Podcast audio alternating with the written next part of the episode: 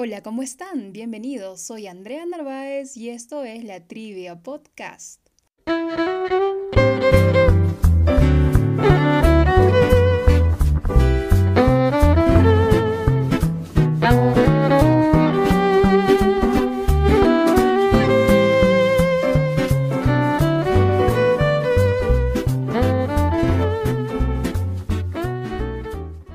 Hoy es 16 de agosto del 2021. En las últimas semanas hemos observado el incremento del precio del dólar, que ha llegado a su récord histórico por encima de los 4 soles. El incremento del dólar es determinante en la economía familiar, ya que afecta el presupuesto de la canasta básica. Vemos el aumento del precio de los alimentos como el pollo, el aceite, el pan, los lácteos, entre otros. Además, debido a la pandemia, se ha generado la masificación de la educación y el trabajo virtual, lo cual incentiva la mayor demanda de productos tecnológicos que vienen del extranjero. En tal sentido, estos se ven afectados por el tipo de cambio, ya que son vendidos a precios elevados. Asimismo, la mayor parte de los créditos en Perú están en dólares, es decir, personas naturales y jurídicas están pagando su deuda con mayores montos para cubrir su cuota.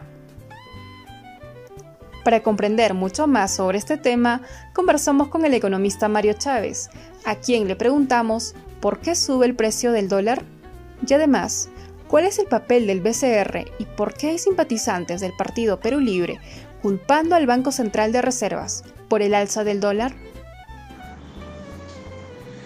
Hola Andrea, ¿qué tal? ¿Cómo estás? Buenas tardes.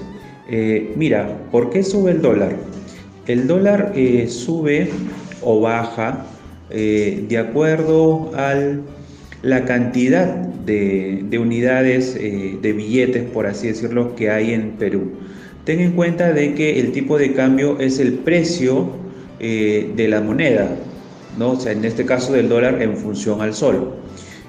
¿Por qué sube? Porque se genera escasez. Cuando hay escasez de un bien, las leyes económicas, la ley de la oferta y la demanda indica de que el precio sube y eso está comprobado universalmente a través de la historia. No, no es de que este, el Banco Central interviene y mantiene el precio a su antojo.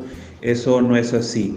Em, el, impacto, el impacto que tiene eh, la subida del precio de dólar está en función a, las personas o a las empresas que importan ya que necesitan más soles para poder conseguir los productos que necesitan para ofrecer al mercado.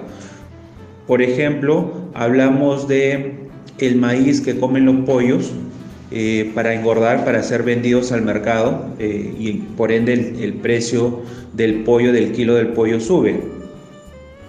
Ahora, eh, veamos esto, de que el aumento del precio, el tipo de cambio, se traslada al consumidor final. ¿Por qué? Porque la empresa va a verificar la utilidad que necesita para seguir interesado en, vender pollo, porque si no dejaría de vender pollos, eso es, se le llama costo de oportunidad.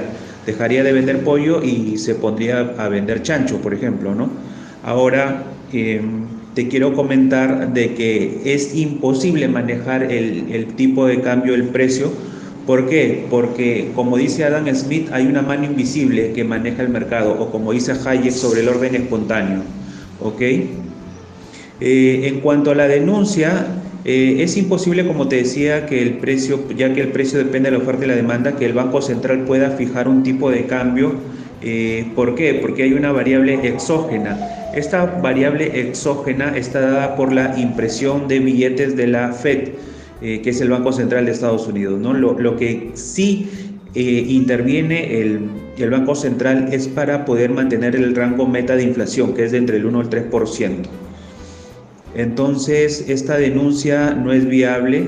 Eh, no me parece que un economista que haya estudiado pues, la teoría económica haga este tipo de denuncias, o, a menos de que le hayan regalado el título o este, no sepa nada de economía, ¿no? Y eso es lamentable para todos este, los economistas que estamos viendo este tipo de denuncia.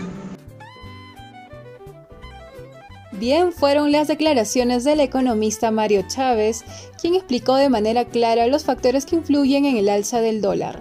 Además, calificó como inviable la denuncia hecha contra el BCR por parte de los simpatizantes de Perú Libre. Y bueno, llegamos a la parte final de nuestro episodio. Dale like y comparte.